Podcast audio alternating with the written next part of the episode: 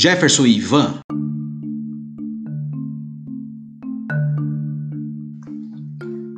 Nossa discussão de hoje fica sobre o arquivo do portal medium.com escrito por Flávia Sketman Blian em 2018 e o artigo é sobre memória.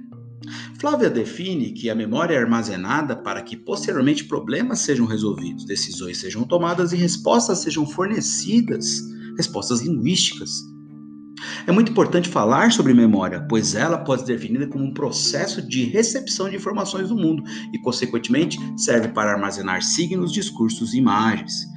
A pesquisadora explica que existem três estágios básicos para que a memória seja processada: codificação, armazenamento e recuperação, sendo que a codificação serve para é, o entendimento das percepções ao redor, o processo seletivo, o segundo estágio, o armazenamento, é a consolidação de um evento codificado, que acaba ocorrendo por meio de mudanças físicas e químicas no cérebro. O terceiro estágio é a recuperação de tudo isso, ou seja, o momento da lembrança efetiva é, de um determinado discurso, de um determinado momento.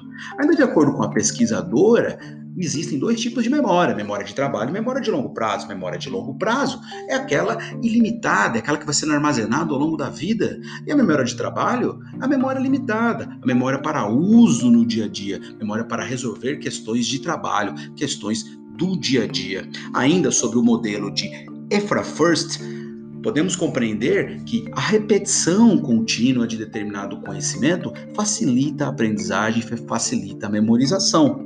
Assim, o exemplo que é dado no artigo é sobre a aprendizagem de língua. Né?